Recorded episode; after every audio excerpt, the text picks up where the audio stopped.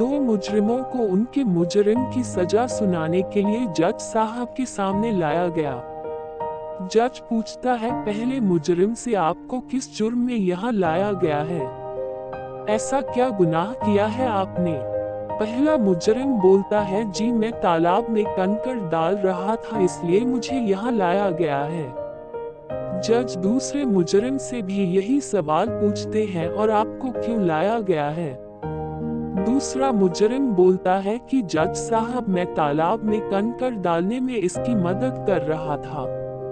अब जज शिकायतकर्ता से पूछता है कि कंकड़ को पानी में डालना यह तो कोई जुल्म नहीं हुआ, फिर तुमने इनकी शिकायत क्यों की?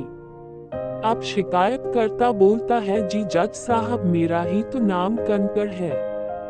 यह लोग मुझको ही तो तालाब में फेंक रहे थे।